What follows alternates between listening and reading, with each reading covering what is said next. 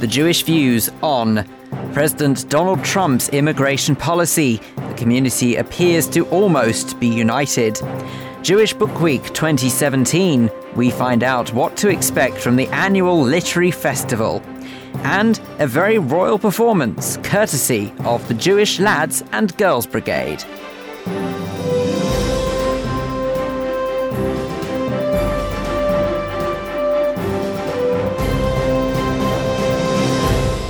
But first, with a roundup of the Jewish news this week, I'm Vivian Krieger. The chief rabbi has condemned President Donald Trump's executive order clampdown on entry to the United States from seven Muslim countries as totally unacceptable. Ephraim Mirvis, who was speaking at World Jewish Relief's annual dinner, got a huge round of applause as he said the order discriminated purely on grounds of religion or nationality, and that Jews know what it's like to be the victims of discrimination. He went on to say that the Jewish religion recognizes no borders when it comes to acts of kindness and benevolence. It comes as rabbis from liberal and reform Judaism warned in a letter sent to the Times about the dangers of institutionalized hatred going unchallenged, especially in the light of Holocaust Memorial Day. They wanted the Prime Minister, Theresa May, to convey to President Trump the lessons of history. And at the same dinner where Rabbi Mirvis spoke, the Prince of Wales said the lessons of the Holocaust are in danger of being forgotten. Prince Charles went on to say that his grandmother sheltering a Jewish family during the Shoah helped inspire his work with all faiths, and that religion empowers rather than limits. And he talked about World Jewish Relief's work with impoverished Jews in Ukraine, as well as with those fleeing the horrors of Syria. Well, Israel's Prime Minister will meet Donald Trump next month in Washington, D.C. The president's White House spokesman, Sean Spicer, said Trump was looking forward to discussing strategic military and intelligence cooperation with Mr. Netanyahu. Mr. Spicer said that the relationship with Israel, as the only democracy in the Middle East, was crucial to the security of both nations. A father of five who began a new life as a woman after leaving an ultra-Orthodox Jewish community has lost a family court fight over her children. The woman, who can't be named, hadn't seen the youngsters, who are aged between 2 and 12, since leaving the North Manchester Haredi community 18 months ago. The mother said that allowing the children to see their father could lead to them being ostracized by the community. The judge agreed, albeit with regret, but is allowing the exchange of letters and cards. And our last news story this week Israel has said it will take 100 orphan children fleeing the civil war in Syria. It's the first sign that the country's stance on refugees from war torn Arab neighbours may be easing. Most of Israel's asylum seekers in recent years have come from Africa, and refugee agencies have described the country as a reluctant host. Well, the news is followed now by the sport with Andrew. Thank you very much, Viv. Wycombe Wanderers duo Joe Jacobson and Scott Kashket admitted to feeling a mixture of pride and disappointment after they suffered an injury time FA Cup defeat against Tottenham Hotspur. Leading 3 2 in the 89th minute, the League Two side conceded two late goals, including a 97th minute winner, as they fell to a 4 3 loss. In Australia, Israeli Yishai Oliel suffered a dramatic defeat of his own after he lost the final of the junior boys singles competition. The 17 year old who had won the first set was visibly distraught at the medal presentation ceremony and, unable to speak, was consoled by his opponent. And finally, Russell Goldstein enjoyed mixed fortunes with the England futsal team. Taking part in their three European qualifiers in Bulgaria, the three Lions missed out on qualifying to the next round as they finished second in the group. You can read the full interview with Wycombe's two footballers and catch up on all the latest Jewish sport at jewishnews.co.uk. Andrew, thank you very much indeed. Well, welcome along to this edition of the Jewish Views. I'm Phil Dave. Let's start off, as we always do, with a look through your copy of the Jewish News for this week. Joining me to go through it is foreign editor Stephen Oreszczuk and features editor Fran Wolfish. Welcome to you both. Stephen, I'm sure this is going to come as absolutely no shock to our listeners, but there can only be one person who features on the front page this week, and that would be President Donald Trump. Dare I even ask why? Oh, why? What a question. Why? What on earth?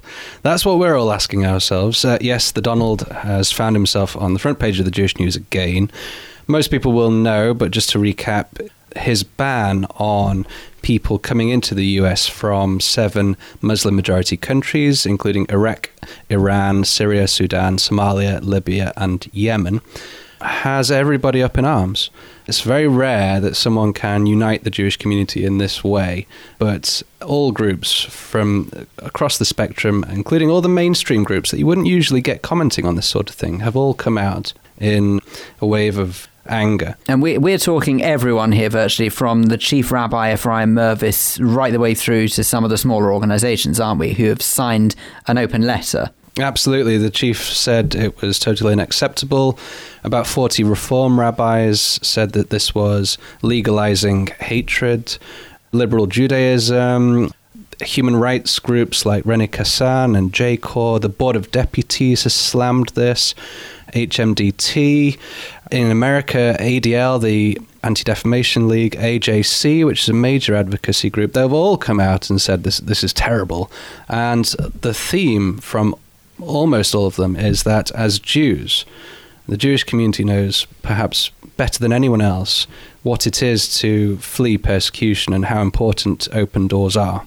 What is fascinating, though, amongst all of this, and this has been put across, to be fair, in mainstream media, I've heard it a couple of times, the alternative argument is that with the world so busy condemning President Trump on doing this to several Muslim countries, what about all of those countries who ban Israeli citizens from entering them? That has been put across as an alternative argument, and it's also something that I believe that Theresa May is calling on Jeremy Corbyn to recognise as well. Well, yes, on Wednesday, Theresa May did actually call on Corbyn, as he said, to stand up and condemn discrimination against Israeli citizens by Arab states. She made the point quite eloquently, I think, that for many years now, these Muslim majority countries have banned Israeli citizens from entering their borders.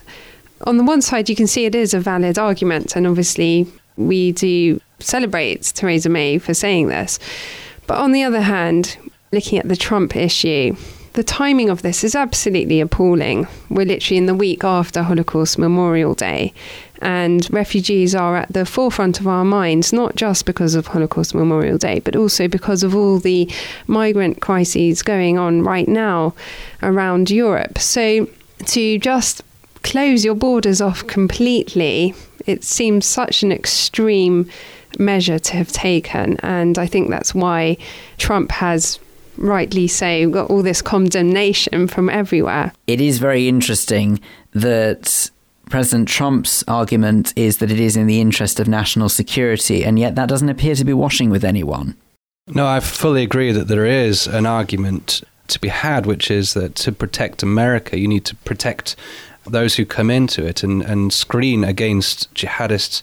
The important thing is that the intelligence services in the US have never called for a ban on these countries. They've just called for better intelligence. And there is a huge question as to whether this is actually legal to put up a blanket ban on people based on their country of origin or the country that they're coming from. Interestingly, the US Attorney General told all the border guards not to fulfill this executive order. She was promptly sacked, and within hours, someone else was replaced her, and that someone else said, "Yes, it's fine, it's legal." Okay, well, I am dare say that this is going to unfold as the weeks go on. Unbelievably enough, there is other news in the paper this week, and there's a rather troubling story about a transgender father from the Haredi community. Obviously, we've just heard the details in the news with Viv, but do elaborate. It's an incredibly sad story. It's a Haredi family from Manchester, five children, and the father became a transgender woman.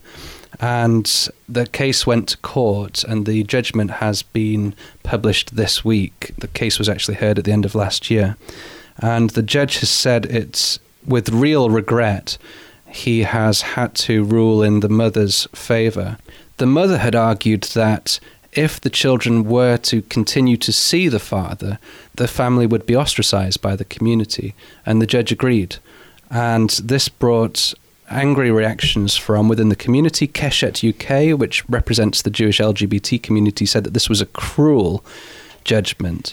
They criticized the Haredi community and the social care system, but they said no one should be forced to choose between their family and their Jewish community. Likewise, liberal Judaism said they condemn any community leader who threatens to ostracize children and use them as pawns in a medieval game playing. It's a truly unique case. It really is. I don't ever recall to how long I've been working within Jewish news, as it were, and I don't mean the paper, I mean Jewish news as in a profession. I don't ever recall anything like this, and I'm sure none of us do. So it is truly fascinating. And here's hoping it does pan out in everyone's best interests. And I believe that moving on, that His Royal Highness Prince Charles has had a very busy week this week, Fran very nice for the Jewish community, but he has been at the World Jewish Relief Dinner. And then at Buckingham Palace, he hosted some young musicians from JLGB. Who we'll speak to later in the programme, by the way. Absolutely. And then on Wednesday, he visited Yavneh School in Boreham Wood. So it's been quite an exciting time for the Jewish community, um, especially for the young Jewish community. He was shown around Yavneh College. All the children really enjoyed seeing him. I think he was even shown how to make a balloon crown, which is quite interesting. so it's really nice seeing him engaging with the Jewish community in this way. And the Prince is absolutely no stranger to the Jewish community, is he? He's always been very pro and very much involved with the Jewish community. I don't necessarily remember quite so many royal appearances in one week, but that's very good news. Yes, two of the three, he was accompanied by the chief rabbi. He actually gave a tremendous speech at WJR, the annual dinner, and he recalled how his grandmother, Princess Alice, actually sheltered Jews during the Holocaust. So it was a very personal speech. He obviously does feel a deep connection to the Jewish community, which is great. Well, just finally, we've got time to go further back in time for dinner. Do we, Fran? If you happen to watch Back in Time for Dinner, which was the series fronted by Giles Coren about a family who decided to experience life in the later half of the 20th century. Well, they were signed up again. The Robshaws are back. It's the same family. It's the it? same family. Now they're going further back in time for dinner. See now what they I did there? See. Now I understand the title. And now they're experiencing the first half of the 20th century, and it's quite fascinating. Obviously, they get to try out the the, shall we say, culinary delights of the early 1900s, which, if you missed the first two episodes already, involves hacking flesh off a calf's head to make mock turtle soup or uh, making scrambled egg and brains, that kind of thing, the kind of thing you could whip up today. But it sounds a, like someone you want to go around to for Friday night. Well, well, and speaking of Friday night, nice segue. Rochelle Robshaw is Jewish, actually, and she goes back with Giles Coren, who's also Jewish, to Cable Street, where her family actually came from. She visits, this will be in next week's episode, by the way, but she visits a shop that was owned by her great great grandfather. And the family actually get to sit down and experience a traditional Jewish dinner. So there's plenty of chicken, knedlich, chicken soup, gefilte fish and all those other delights, salt beef sandwiches. It's really nice to see that on mainstream TV as well. And it's fascinating to see how our ancestors lived. Certainly is. Well, now we're all salivating. I think we'll look forward to seeing that particular episode of Further Back in Time on BBC Two. And that's where we'll have to leave it for this week. Don't forget, you can pick up your copy of the Jewish News every Thursday across London, or you can read the e version online at jewishnews.co.uk. As you've already been hearing, the chief rabbi has condemned President Donald Trump's executive order clampdown on entry to the United States from seven Muslim countries as totally unacceptable. Rabbis and other senior leaders from the community have sent a letter about the dangers of institutionalized hatred. This has been a subject of enormous contention, not just for Jews and Muslims, but people of all faiths. I've been speaking to political commentator Charlie Wolf and founder and executive director of the Jewish Council for Racial Equality, Dr. Edie Friedman. I started by asking Edie to give us her reaction to the executive order. Well, I, with many other people, was absolutely shocked by this act and done apparently without any sort of consultation, without any preparation by any of his officials. And if this is the way foreign policy or domestic policy is going to be carried out, then I think we're all in for a, a difficult time. Do you mind if I just double check when you say that done without any consultation or anything like that? It couldn't have come as a shock, surely, because it wasn't that President Trump didn't say that when he was running his campaign that he wasn't going to do this. Well, I think, you know, people have been debating for a long time about whether the rhetoric would actually match up with actual behavior. You know, I think many of us were hoping that rhetoric was one thing and behavior when it came to it, especially having uh, such a, so we say, such a responsible job would be much more measured, much more nuanced, and done in consultation with, with other people. Now, Charlie, you're obviously a political commentator, and all mm. throughout Donald Trump's campaign to become the next president of the US, you made it no hidden secret that you were very much in favor of what he did. Now he has implemented one of his more controversial promises. Mm. Are you pleased? Are you happy to see that he's done what he said he was going to do? Yes, that's what you expect out of politicians is that they do what they're, you know, they campaign and say they're going to do, and exactly what he's done. And and uh, I'm sorry to disagree, uh, and, and uh, I guess correct Edie, but it went through the review process. It was uh, there was consultation.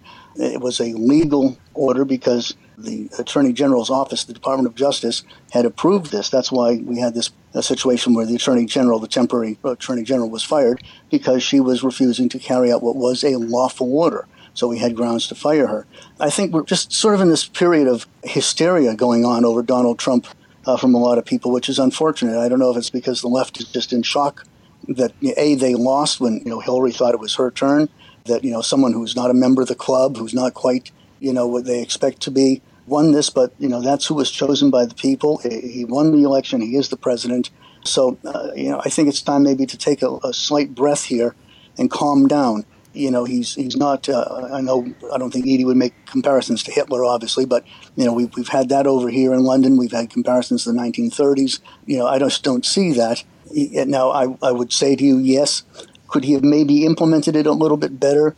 Probably. However, I mean, it is also fair to say it's a new president. You would get this from someone new in any situation, Mr. Obama, Mr. Bush uh, Jr., Mr. Bush, well, maybe Mr. Bush Sr would have uh, not had that uh, because he was the serving vice president. Well, I tell you what, Charlie, you, you raise a couple mm. of points there. So hang on a second. Let's let's put that to Edie. Edie, is it just a case of the left is just in shock?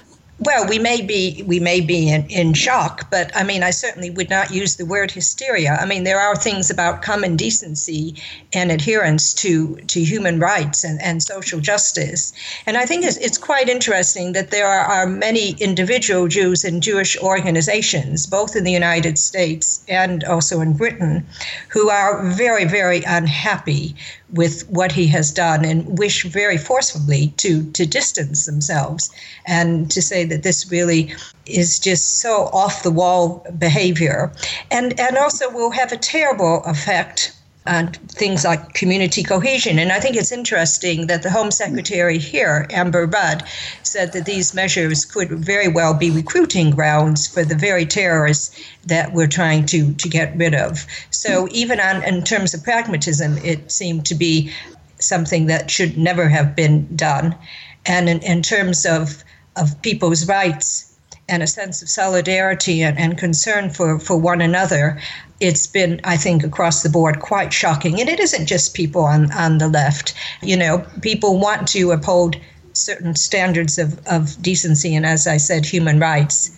And that goes beyond whether you belong to the left or the right. Charlie, that is definitely the argument, isn't it? That people are saying that this is a violation of human rights to be able to narrow down and to say that specifically seven countries in particular cannot enter the US for however long the period is, whether it's indefinitely, whether it's three months, whatever it is. It does appear to be a violation of international how? human rights because how? you're discriminating. I, I, I, don't. I, honestly don't see how when a country has a right to protect its uh, borders. Actually, just briefly, let me just answer the Amber Rudd thing. I, I, find that quite interesting. You know, when we start worrying about how our enemies view things, then we're really in trouble. You know, you, you kind of have to run your own agenda. Otherwise, you're going to try and please everybody and you'll end up pleasing no one.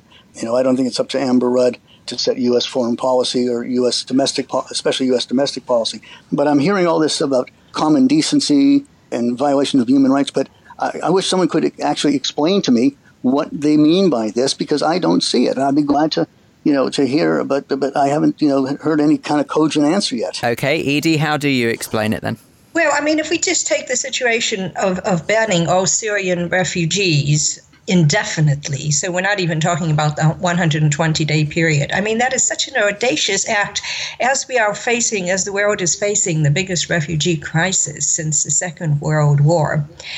And as countries haven't been living up to their obligations, but, you know, places like Germany and, and Britain to a lesser extent have have been resettling Syrian refugees. To have a blanket ban on them is, I, I think, an outrageous behavior. But, but you know, do there are certain, right again decent standards and, and also UN sec, obligations in, in, terms of treaties and, and signing up to UN Declaration on the Rights of, of the Refugee. It, it seems like a nightmare, and I think the word nightmare is the word that many people are actually using to mm. describe the presence of Donald Trump in our lives. Well, yes, this, this is the hysteria that I'm talking about and I'm speaking about. Mr. Obama had virtually banned Syrians for many years. I think it was, it was until 2016 that we had this influx of bringing in refugees. Before that, it was about 10 a year, 15, 20 a year. Others have banned people. Um, President Carter had banned Iranians for a time. I'm trying to remember President Clinton had banned, I think it was Iraqis, if memory serves correct. This is a temporary ban. It is a security measure, and a security measure alone. Seven countries were picked out from actually an original list by the Obama administration as part of the visa waiver program. We have every reason to make an argument on security because we know IS have said that they want to attack America and they want to infiltrate the Syrian refugees by planting people amongst them to come into the United States and carry out acts. All, all he said is I want to know how the system is working. I want, an, uh, I think it's a 120 day ban, everybody, so we can look at our systems and make sure they're in order. Oh, by the way, and this is important, with waiver exemptions. So the Secretary of uh, State and the head of Homeland Security can write a waiver if they so des- uh, desire. Charlie, hold that thought a second because I do want to ask Edie, how do you respond to the claim made by a lot of people on the right saying that it is in the interest of national security? Surely President Trump has a duty as the head of America to put the security of his citizens first, no? Yeah, absolutely, absolutely. But but we know, but first of all, that a number of terrorists were actually born in Britain, born in France, born in Belgium, even born in the United States. So you know, we're not going. To, there isn't going to be a perfect way of of protecting ourselves. I mean, I think that's a point number one.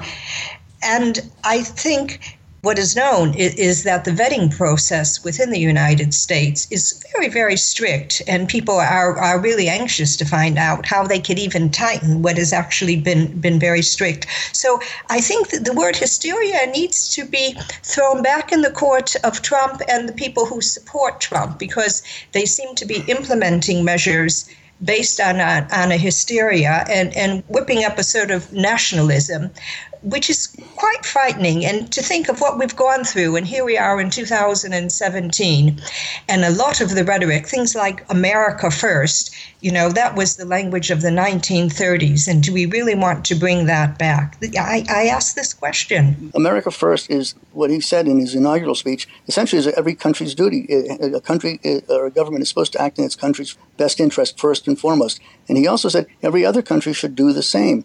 So, you know, it's not that we're going protectionist. We're not just closing out others. We hope to trade with others. But he says he has to look after this country, the United States, I mean, as far as jobs, etc., are concerned. So again, things have been taken well out of context. Every time Donald Trump opens his mouth, people just go all doolally and take things out of context, which is well, unfortunate. Maybe Donald Trump ought to listen to how what he comes out of his mouth, how it actually sounds.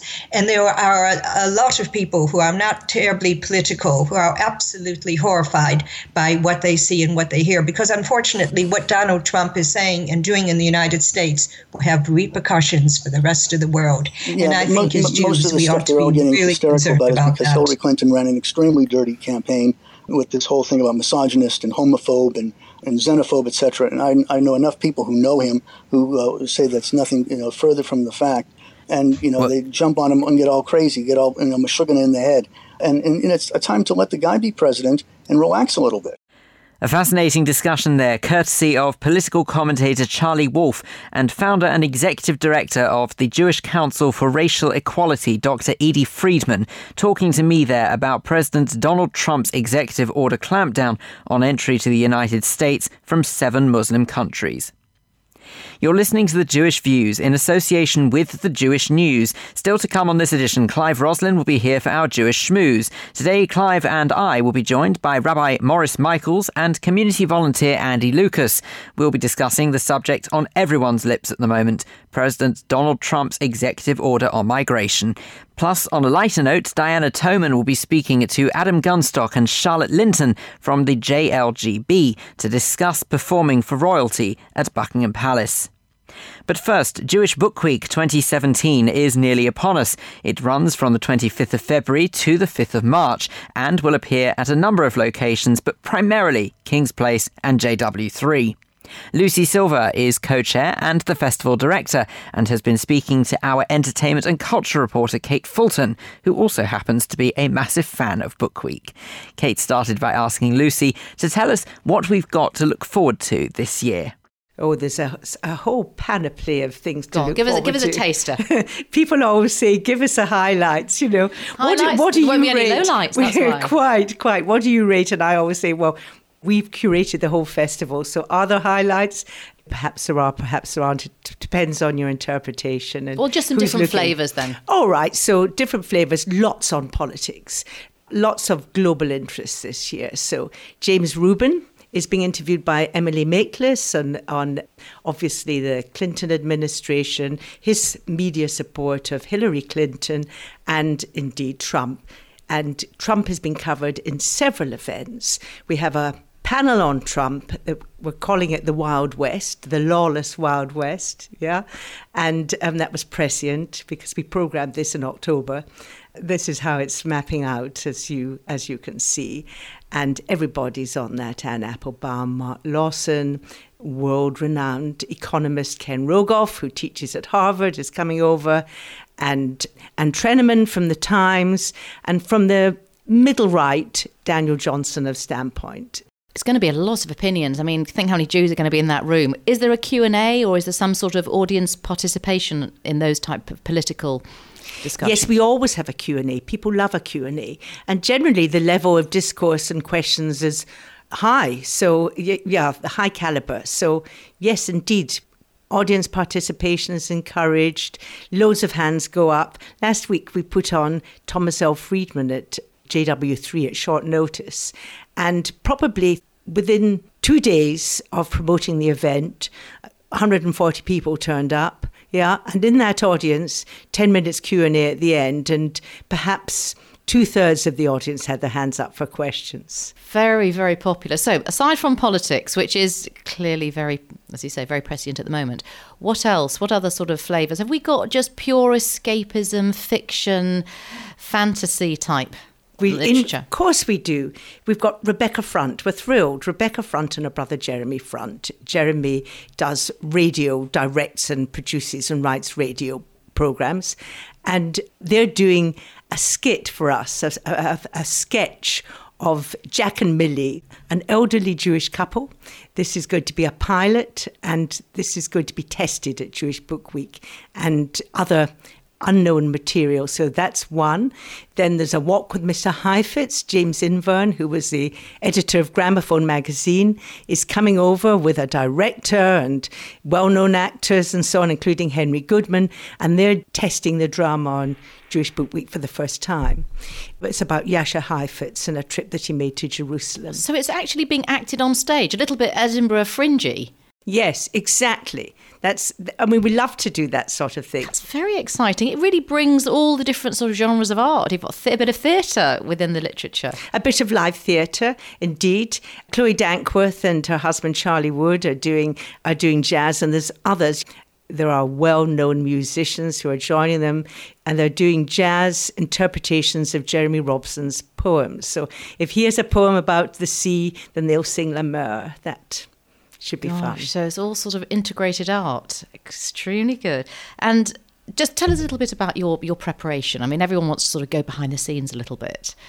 How how does it work? I mean, have you got a big staff? Is there a huge organisation, or is it all kind of falling on your broad shoulders?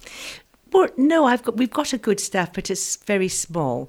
There's an enormous amount of surprising amount of production. So people have PowerPoint presentations, people bring instructions as to how many chairs they want, how they want them positioned, where they want to sit. Somebody might have a deaf left ear, a deaf right ear. All that kind of thing has to be considered well in advance. So that and every event is videoed, or almost every event is videoed, and that's all got to be set up. Much of the curating of events I've done with the assistance of the council, and one or two people, especially in the council, have worked with me as consultants. But yeah, that's how it works. And so you pretty much started straight after the the if not, or you're already talking about next year. Yes, we're already thinking about next year, and we've already got an event set up for May. We're thinking about an event in September, a book launch with Nicole Krauss is bringing out a book August September, that sort of thing. A couple of debut authors are bringing out books in May, and we're hoping to do them at Libreria, in which is in the East End of London, a small bookshop. So we're trying to branch out in that way.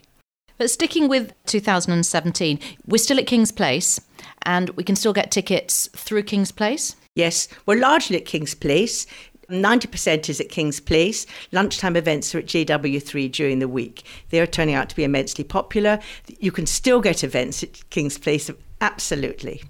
A lot of people have said that when they go to a talk, they feel that they should have read the book. Do you think that's necessary? No, not at all. Most people, most authors would imagine that you haven't read the book. And quite a lot of books are launched at Jewish Book Week, so you can't have read the book in advance. So that shouldn't put people off? Not at all. And I think that what we try to do is we try to get authors to talk about the books rather than read long extracts, which I think the audience finds a bit boring. So we get a discussion going about books, why they're important and why they've written them now and how they fit in with the world and what's going on with the world. So that applies to fiction as much as to non-fiction. You mentioned before about videoing. Is there any streaming going on at the time? Is there any way people who maybe can't come, incapacitated or unable to get tickets for any reason, is there, is there any streaming? Yes. A couple of events, major events have sold out. James Rubin and Comedy Question Time and the big debate is virtually sold out. And they're going to be live streamed at half price, half price tickets into hall two into the um, a medium sized hall. So so people actually are booking now to come to these overflow live relay events. And then some of our events at JW3 are going to be live streamed into Jewish care homes. And then the videos, which are an amazing resource. Literally, thousands of people watch the videos during the year. Almost more people, I think, watch the videos and come to the festival, and they watch them from all around the world. And is there anything for those who aren't in London, in the provinces? Yes, we always take authors to the provinces, and we have partners in the provinces, and they're extremely keen in hosting Jewish Book Week authors. And so we work with them to see who will come and who they're interested in. And last but not least, children. What's going on for them this year? Children, we're taking our authors into schools. That worked incredibly last year, and this year we're, we're doing the same. Sixth formers, therefore, will be able to see and watch and hear some of our historians, memoir writers. They like Philip Skelker, who is an ex headmaster, loves to put on provocative events to make sixth formers think.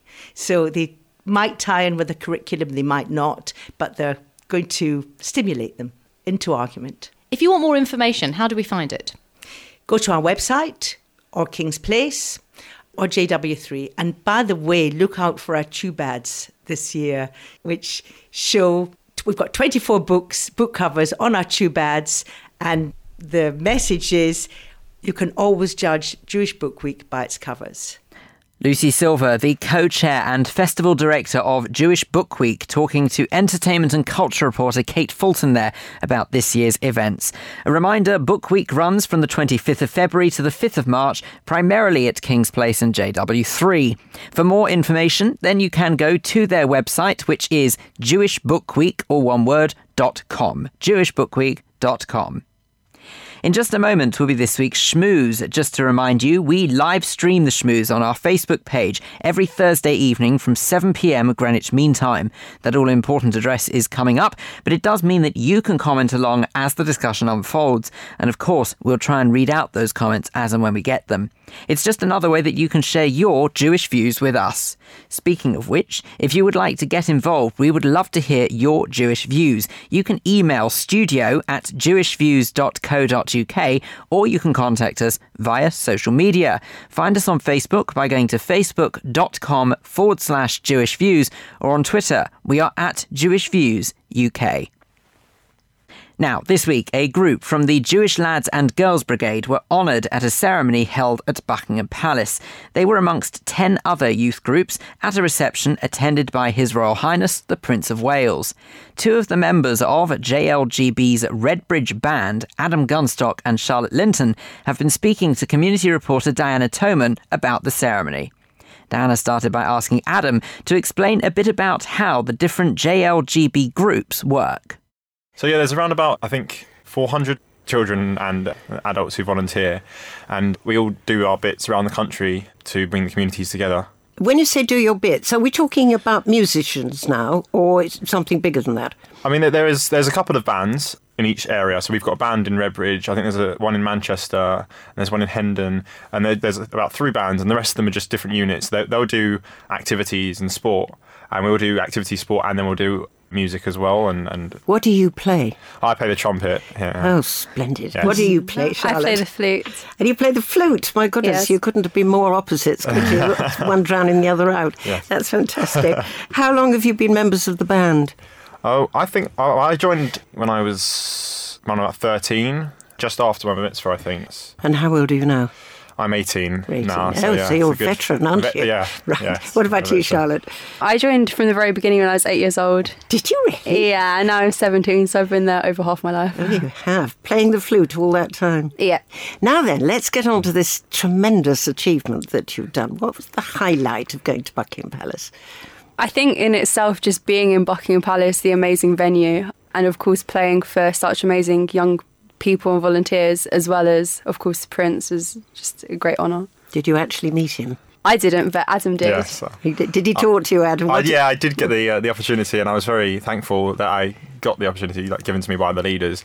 And we just explained what JLGB was about and what positive things we were doing for the community to him. And we had a good little chat, and it was just a quite relaxed situation. He's He was very easy to talk to, Yeah, he's isn't very, he? I mean, he does it for his job, probably. Isn't? So, yes, yeah. but even so. yeah, it's true. it's yes. true. And what did you play for him? Well, we played um, lot- like a medley of songs. When he came in, we played Raiders March. That we played that for him, and then we played different songs for different people who different for, for what they won. So we played some theme from Rocky and, and Star Wars, depending on who won the awards, which was very good. Oh, right. So this was all light, light music then? No, I mean, you didn't go in for sort of flute concertos or anything complicated to do. No, it's mainly pop music that Mainly people popular enjoy. music. That- right. like, it's, it's quite. I mean, JLGB is very up to date. We like with what everything they do, so they try and keep the music up to date and the main things that happen at the moment to be put into into JLGB and like music and music wise as well. Oh, that's good. So you're not playing old standards necessarily then? No, I mean, well, we sometimes do because we, we help out with and we go do this like social action when we go and help out with um, remembrance days and things. We will play like pack up your troubles and long way to Tipperary and, and band m- music as well, which is re- Yeah. which is really fun because I like I like the music. It's really fun to play as well. I can imagine, especially with the trumpet. Yes, yeah, very it's trumpet suitable for voluntary and remembrance. yes, Exactly. yes. And tell me, I read that you actually do a bit more than just playing music. Oh, You're yes. actually wheeling wheelchairs and that sort of thing Yeah. as well on Remembrance Day. So we parade on Remembrance Day. We represent the whole of JLGB, the band especially, because we're normally leading the parade, playing our instruments, and we get to talk to some interesting people, and it's normally a great experience. And you're in uniform, presumably. Yes, we are. When big things like this, we get into uniform and represent JLGB as it is, and it's and it's it's really fun because at our age, it's such a good experience to do things at places like the Cenotaph and big occasions like that, and to see people who have who've done things for our country and to represent them in a, as a band, and it's, it's I mean, it's just a great it's a great experience. It's a great experience. Yes. Why do you think Redbridge was chosen as a matter of interest? Are you amongst the best? well, I think because we do, we do more than one parade, and we because we're the, we're the band that we're always there. Um, oh, I don't- see. Uh, yeah, I think that. I mean, obviously the the other the others always play a part. You're in the That's front. present, yeah. You're in the vanguard. Um, and yeah, Right. because all the other they, they they they march along, they help all the, they, they push wheelchair. They, as you were saying before, they do all of that and, and really try and help out. Do you have a lot of rehearsals? And did you have a lot of rehearsals for this this particular tribute, as it were? rehearse every Monday night. We come together as a group. We do we play instruments and we also do sports and games and stuff. Every Monday we've been rehearsing for. We always do music, but we also had a couple of intensive long Sunday rehearsals as well. Just to make sure you were really up to speed. Especially for him, the, the Prince Especially starts, for yeah. him. Well, it's been fantastic. Well, what's going to be your next big, a big event? Do you think? Can Well, you the- match that? The Queen, maybe. I don't, I don't know if I can get any much better than Can't, I can't get much better than No. going to Buckingham Palace. No, well, thank you definitely both very much indeed. all right. It was a great pleasure to meet you. Thank you. Thank you. Excellent stuff. Mazel tov to Adam Gunstock and Charlotte Linton, and of course to the rest of their bandmates. They were talking to community reporter Diana Toman there about their JLGB group, Redbridge Band, being honoured at a ceremony held at Buckingham Palace. If you would like more information on the Jewish Lads and Girls Brigade, or indeed to find out how you can get involved with them, then do go to their website, which is jlgb.org. That's jlgb.org. You're listening to the Jewish Views, and this is the Jewish Schmooze, the part of the show where studio guests join me, Clive Roslin, to discuss matters that you've been hearing throughout the program so far. And joining Phil Dave and me today is Rabbi Morris Michaels and community volunteer Andy Lucas. The subject today is based on the story on everyone's minds at the moment. The chief rabbi has condemned President Donald Trump's executive order clampdown on entry to the United States from seven Muslim countries as totally unacceptable. Rabbis and other senior leaders from across the community have sent a letter about the dangers of institutionalized hatred. The question is at what point does protecting national security become institutionalized hatred? Rabbi Michaels, let's start with you. How do you feel about President Trump's actions this week? Well, I think that President Trump has done exactly what he said he was going to do when he was campaigning. I think there's an awful lot of unjustified surprise going on at the moment in America and around the world because he's doing what he said he was going to do. How can we expect otherwise, or did we expect him to suddenly transform from being a campaigning populist into becoming a president who was going to follow the patterns and the paradigms of his predecessors? I'm interested you use the words a campaigning populist. I'm not sure that I would describe him as such. He's not very popular in the United States already. He's very popular with a with a very large section of the American population. Actually, you know that's how he got in. But yes, I know. win. I know he didn't win the pop, the you know The popular vote. popular vote, but that could happen in this country as well. You know, people are talking about the American system, but our system, which is the first past the post in constituencies, could produce the same sort of situation. But that's not the question you asked No, me. it's not. Uh, but then, you know, right. I'm a rabbi, so I'm allowed to, to digress. no, I think that the chief rabbi's statement was uh, absolutely appropriate. I think that President Trump has has really done the unthinkable. He has created a race hatred coming out of the White House, and that really is something that worries me no end. And did you agree with that? In part. The only thing is that he is very what what I do like about him is that he is very pro Israel. You know, he's already talking about, you know, it's not going to be 100% with everybody, but you know, he was talking it isn't going to happen about putting the embassy in Jerusalem, for instance. I do think that people are having a go at him and they're not giving him a chance. I don't necessarily agree that he is doing, you know, with with a blanket ban. But if you read into the small print, it's not necessarily a blanket ban. It, well, Um, shall I tell you something? There, are, there's an Iraqi, originally Iraqi Jewish family whom I know, and they have family in America, Yeah. and they are British and have been in this country since the 1970s. and they have been told don't try to go to America at the moment. The problem with all of this, isn't there, is that this is not a black and white situation. I think an awful lot of people are making it a very clear cut decision. They are saying, in no uncertain terms, this is solely an attack on Muslims. It's an attack on Muslim countries, perhaps, but not an attack on Muslims per se, because one would assume that then suddenly all Muslims from around the world wouldn't be allowed into America, which of course was probably one of the original threats. But uh, not I'm sorry, you didn't just get the you just didn't hear what I said. What I just said.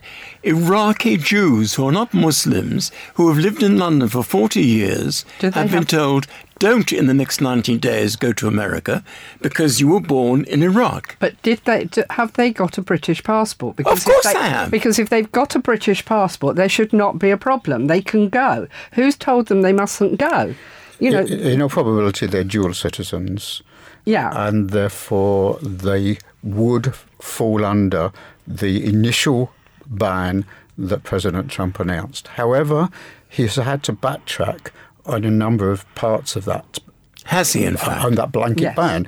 Boris Johnson, our Foreign Secretary, tells us that he has made all the right noises with the American officials so that it won't affect British citizens, including British citizens with dual nationality. Well, why have these Jews from Iraq who've been in Britain for 40 years been told, officially told, do not Well, come prob- to America? You're obviously talking about a very specific case that none of us know the ins and outs of. However, it is a very strong chance that they have been warned off just because they don't need or want the aggravation, although within the boundaries of what President Trump has laid out in terms of these restrictions, there is a very strong chance that once their story is explained, they would be absolutely allowed into the US. I feel that the actual main crux of this particular conversation, though, and what we should all really be I suppose, discussing, maybe being concerned about, is that a lot of people are saying that this is the first step towards what happened, they were comparing to the Nazi era. And although, yes, it is true that there are elements of it that are the same, there's something very uncomfortable about comparing it to a leader in the form of Adolf Hitler who wanted the total annihilation of a particular people versus someone like President Trump who is saying that he wants to put the interest of his country's security above everything else and therefore he's obviously trying to establish what the potential threats are. There is something very uncomfortable about comparing it to the Nazi era for me personally. Yes, I agree with you because there is actually not a lot of comparison because he's not saying he wants to murder all the Muslims. What he is saying is that certain countries are not allowed in.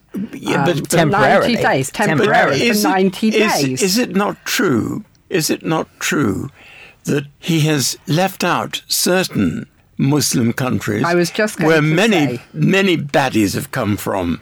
Yeah, he's missed out Saudi Arabia and he's missed out a couple of others, which he maybe shouldn't have done. But all this is doing is making the bad people, the evil people who cause all these troubles, those fanatics, he's making them even more determined to make trouble. Do you not Uh, think so, Rabbi? Well, that's always a danger, and that's the danger of taking any sort of action. But a couple of comments. The first is that all of the terrorist acts that have taken place in America in recent times by Muslims have been by people who actually not come from any of those seven countries. So that's one comment I'd make. But I'd like to extend this conversation a little to say that what worries me, perhaps even more than the content of the ban itself, is the fact that it's been done without thought, without looking at what the implications are. It's shooting from the hip. And that's what bothers me no end. That we have somebody who is in the White House, you know, running the most powerful nation in the world, who is acting on his own volition without using the Senate, without using the House of Representatives, without, re- I guess, really using the sort of facilities that are available in terms of advice and guidance and making snap decisions And we, the rest of the world, have to live with those. And that's very frightening because, as you said earlier, he's the president of the most powerful country in the world. And therefore, you can't have a man like that in charge of the most powerful country in the world. That's what's worrying me. But then again, having said that, snap decisions that have been made in accordance with US law, one would assume, because I can't imagine that with all of the people that are in Congress, are in the Senate, would just allow for a bill that any of them who have been career politicians for a long time deemed to be illegal. I don't believe for a second that they would allow something to pass like that. It's No, not no. solely up to the president. No, the, yeah, no, the American system allows what is known as executive action, whereby the president can take action without it going through the Senate and the House of Representatives. And that executive action is what President Trump has been using for the last week, 10 days. And as far as the legality of it is concerned, there have been challenges. In fact, the acting attorney general challenged it and was fired. fired. So he's being totally undemocratic. One might say that. But at the same time, one might also say that he clearly feels the need to put the security of his country above everything else. And I can't help but wonder why people react to that in such a way as that they are. The opposite argument, and I mentioned this earlier on the paper review, the opposite argument has been that there have been countries throughout the world that have banned Israeli citizens from going in for no other reason that they are Israeli passport holders. And it just seems a bit if I could almost make it almost playground scenario, a bit unfair that there is not quite the same anger, the same hype about that as there is with a temporary ban. Israel is not the most powerful country in the world, um, but at the same time, let me point out to you that the Prime Minister of Israel, who is not known for his tolerance towards Muslims, Israel has taken in a great number of Syrian refugees. And Yes. no Syrian refugee can now go to the United States. Temporarily. Tempor- yeah, it's only a temporary thing. It's for 90 90, days. 90 days. Which is a long But- time. But Israel is doing Tikkun Olam. Israel is, well, is exactly. doing Tikkun Olam. And he, I believe he also said that he didn't agree with what Trump is doing. But, you know, that still doesn't sort of equate with some of the Arab countries saying that if you've got an Israeli passport, you can't, or an Israeli visa, you can't even go in transit to some of their countries. If you're going like a hop off, you can't I, do that. I accept that. I accept that. But And the uh, it's a bit hypocritical. But the fact, to, the fact remains that America, let's say it again, we've said it a number of times already, but America remains the most powerful country in the world and is supposed to be the most democratic country in the world. And the Prime Minister of Israel can rise above it when it comes to Syrian refugees. But President Trump won't allow any Syrian refugees in at all. Okay, so let me put it to you like this then. Why would you insist that the most democratic country in the world has to act democratic towards countries that are not necessarily known for being the most democratic in the world? Is it not just a case of taste of own medicine? So we're not talking about America acting against countries. We're actually talking about America acting against individuals. It's the individuals, refugees, who are trying to get into the country, not the country. And I think we have to look at that. And I think we also have to remember that coming out of Syria are a whole host of Christian refugees, and they're not being allowed in either. So that's exactly the point, though, that it is actually an attack on those countries rather than the individuals, no? No, it's a it's it's an ill thought through plan which didn't take into account any of the implications and I mean, for example, he totally ignored the fact that there are many people from these seven countries who have the green form which enables them to work in America. They actually had been living in America for years. They happened to go back to Somalia or Iraq or wherever it happens to be for a holiday to visit elderly parents, who knows what, and now they're not being allowed back in. There was this famous sportsman, Mo Farah, who is British now, but lives in America, and he's been terribly worried that he can't go back to his family in America because he's been told he can't go. No, but he he's hasn't been been, told allowed he to- can't go. he's he's allowed been advised. He's been advised that he might have a few troubles when getting back in. He's not been categorically told he can't because he does hold a British passport. So therefore, again, it's almost case by case. People will be allowed in. I think that there is. It was the word used by Charlie Wolf earlier on in the program. This element of hysteria without actually knowing, and I admit it as well that I do not necessarily know all the facts of this particular bill, this particular case. And I think neither does President Trump. I think that's where the hysteria is coming from, exactly. Yeah. President Trump's the hys- hysteric. He may be, he may not. Everybody's entitled to their opinion, but he is trying to protect his country. He is doing what he said he would do during the pre-election. And he's doing exactly what he's done, which is more than a lot of politicians. He is he is being honest about it. He might have gone round it the wrong way, and he might not have gone into it in the correct way in saying, "Well, we're going to check everybody, and if you're if you're a Christian from that country, you can come in." Oh, that would Um, really have been rac- racist. I'm afraid our time is up, so then we'll have to leave it. But my thanks to our guests, Rabbi Morris Michaels of Alyth Garden Synagogue and community volunteer Andy Lucas. And please do feel free to share your Jewish views with us. You can email studio at jewishviews.co.uk or you can contact us via social media. Find us on Facebook by going to facebook.com slash jewishviews or on Twitter we are at jewishviewsuk. And time now for our rabbinic thought for the week, and this time it comes from Rabbi Jonathan Wittenberg from New North London, Masorti Synagogue. I'm particularly moved to speak about the coming week's Torah portion, Bo, since it was my late father's bar mitzvah sidra, and I miss him very deeply. I'm always struck by the opening words, which are the repeated instruction from God to Moses, Bo el Paro, go to Pharaoh. My teacher, Professor Jonathan Magonet, said that would be like telling somebody during the days of the Third Reich, go to Berlin and tell Hitler what to do.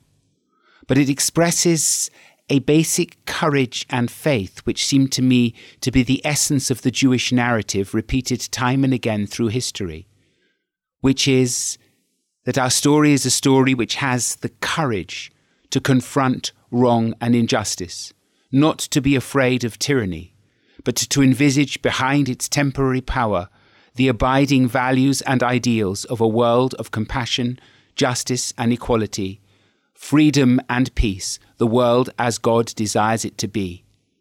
It is with this vision that Moses confronts Pharaoh, that Isaiah, seven centuries later, sees, even when Jerusalem is surrounded by the Assyrian army, a vision of the day when the wolf will lie down with the lamb, when none will hurt or destroy in all God's holy mountain. It is this which inspires Rabbi Akiva 800 years later again in the first century to laugh when he sees a fox walking across the ruins of the Temple Mount, saying, God who brought to pass destruction will also bring to pass delivery and the recreation of our people in their ancient land. It is this vision which we must not forget in days of fear and difficulty, in days of xenophobia, in days when our vision, when a world open to all people in equality, seems more in peril than ever. This is the courage and the ideal of the Jewish narrative. Thank you to Rabbi Jonathan Wittenberg from New North London Masorti Synagogue with our thought for the week. And that's all the Jewish views we have time for. Thanks to our guests, Charlie Wolf and Dr. Edie Friedman, Lucy Silver, Adam Gunstock and Charlotte Linton. Thanks also to the Schmooze team, Rabbi Morris Michaels and Andy Lucas, and of course to you at home for listening. And we mustn't forget the team, including our producer, Sue Greenberg. You can always listen to the most recent edition of the Jewish Views by visiting the Jewish News website jewishnews.co.uk, and you can listen to all previous editions by searching for us in iTunes. The Jewish Views is brought to you in association with the Jewish News and is part recorded at the studios of Jewish Care in London. I'm Phil Dave. Do make sure you join us next time here on The Jewish Views. Goodbye.